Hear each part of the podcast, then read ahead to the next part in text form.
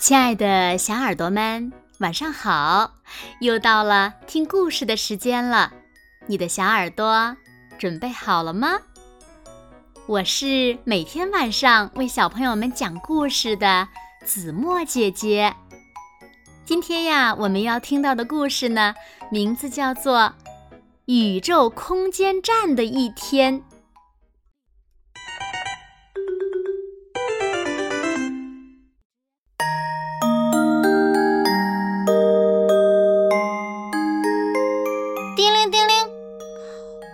我急忙按下了闹钟的按钮，呀，我竟然被弹飞了！啊，幸好这只是个梦。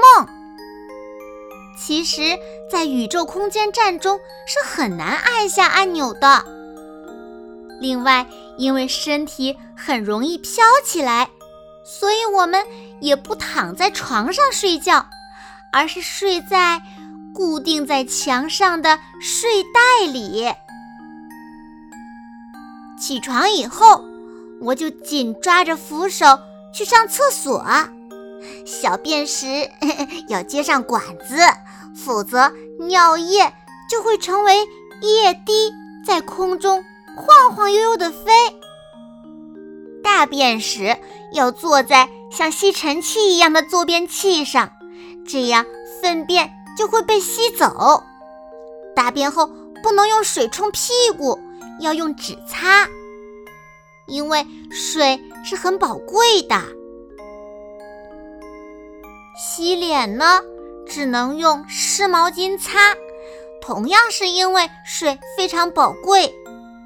另外，如果用手捧着水洗脸，水就会成为海蜇一样的水膜贴在脸上。可以像在地球上那样刷牙，因为牙膏会粘在牙齿上。刷牙后，我们可以吸一口装在袋子里的水，咕噜咕噜漱口。如果把水吐出来，水就会成为水珠飘在空中。所以呢，要把水咽下去，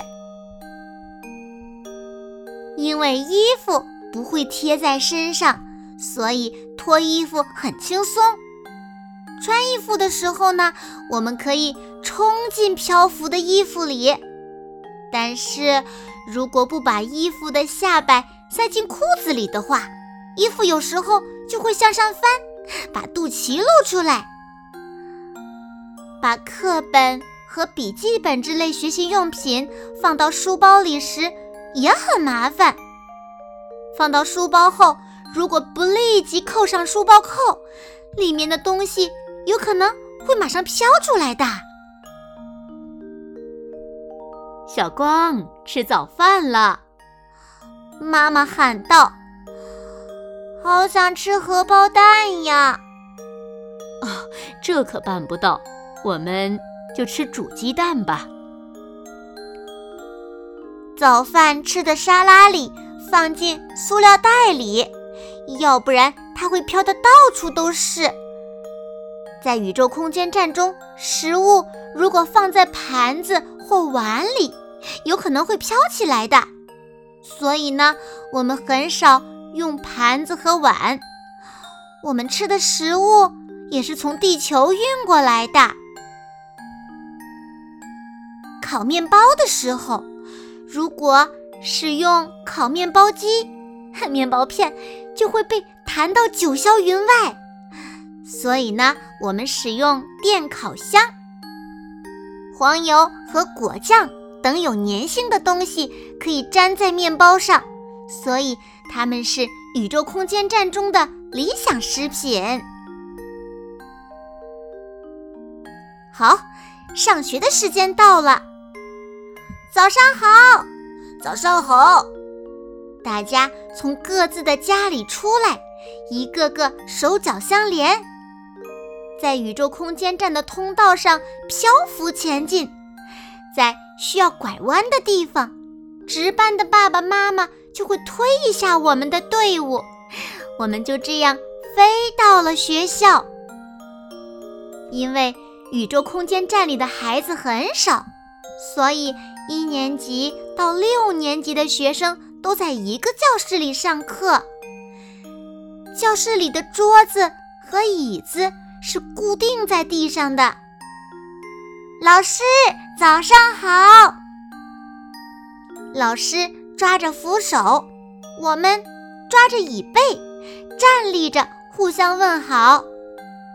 坐下后，我们要用带子把自己绑在椅子上，脚呢就伸进固定在地上的袋子里。第一节是语文课，老师用记号笔在黑板上写字。由于黑板的反作用力，老师的身体一直漂浮着。谁能读一读第十页的诗？我来。我把脚从地上的袋子里抽出来，举起手来，身体一下子就飘了起来，肚子猛然被袋子勒住了。哎呦！下一节是体育课，我们在四壁都是海绵的屋子里踢墙、跳高、做操。为了不让身体在跑步时飘起来，我们要绑上皮带。举重时，通过拉弹簧来锻炼胳膊。老师告诉我们，在宇宙空间站中，重力失去了作用，骨骼和肌肉会逐渐失去力量。所以呢，为了增强力量，体育锻炼非常必要。现在大家在一起玩躲球游戏，身体飘起来后就无法快速移动了，因此我们用游泳的方式来避开球。球飞过来了，如果躲不开，要么就接球，要么就被球打中。啪！呀，被打到了。但是在地球上。我不擅长的跳箱，在这里无论多高，我都能轻松的跳过。撑杆跳也变得容易了，我只要轻轻一跳就可以了。该吃午饭了，今天的午饭有奶油烤菜、炸鸡块和汤。哇！放炸鸡块的箱子翻了，教室里到处飘着炸鸡块，大家都张开嘴，啊呜啊呜的吃起来了。咚！啊，好疼啊！在教室里追着玩时，朋友的头撞到黑板的扶手上了，呀，额头出血了。但是血。只是凝聚在伤口上，而没有流下来；眼泪也只是聚集在眼窝处。在放学回家的路上，我们从窗口向外眺望，宇宙空间站围绕着地球高速旋转，太阳频繁升起和落下，让人看得眼花缭乱。所以，宇宙空间站中，白天和黑夜的划分都是按照国际标准时间，和在地球上一样。放学回家后，我可以先看电视或者玩游戏，然后写作业。地球上的电视节目可以通过电磁波传输过来，但是吃过晚饭后。不能用澡盆洗澡，有点遗憾。那样洗的话，热水会包在身上，所以我只能用湿毛巾擦身体。晚上九点，睡觉的时间到了，今天我就飘着睡吧。宇宙空间站里有各种意想不到的事，非常有趣。从地球。到宇宙空间站只需要十个小时，欢迎大家来这里玩哦！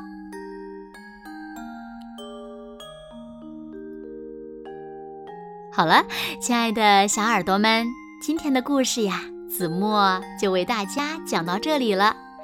那小朋友们，你们想不想到宇宙空间站中去做客呢？快快留言告诉子墨姐姐吧。好了，那今天就到这里了。明天晚上八点，子墨依然会在这里，用一个好听的故事等你回来哦。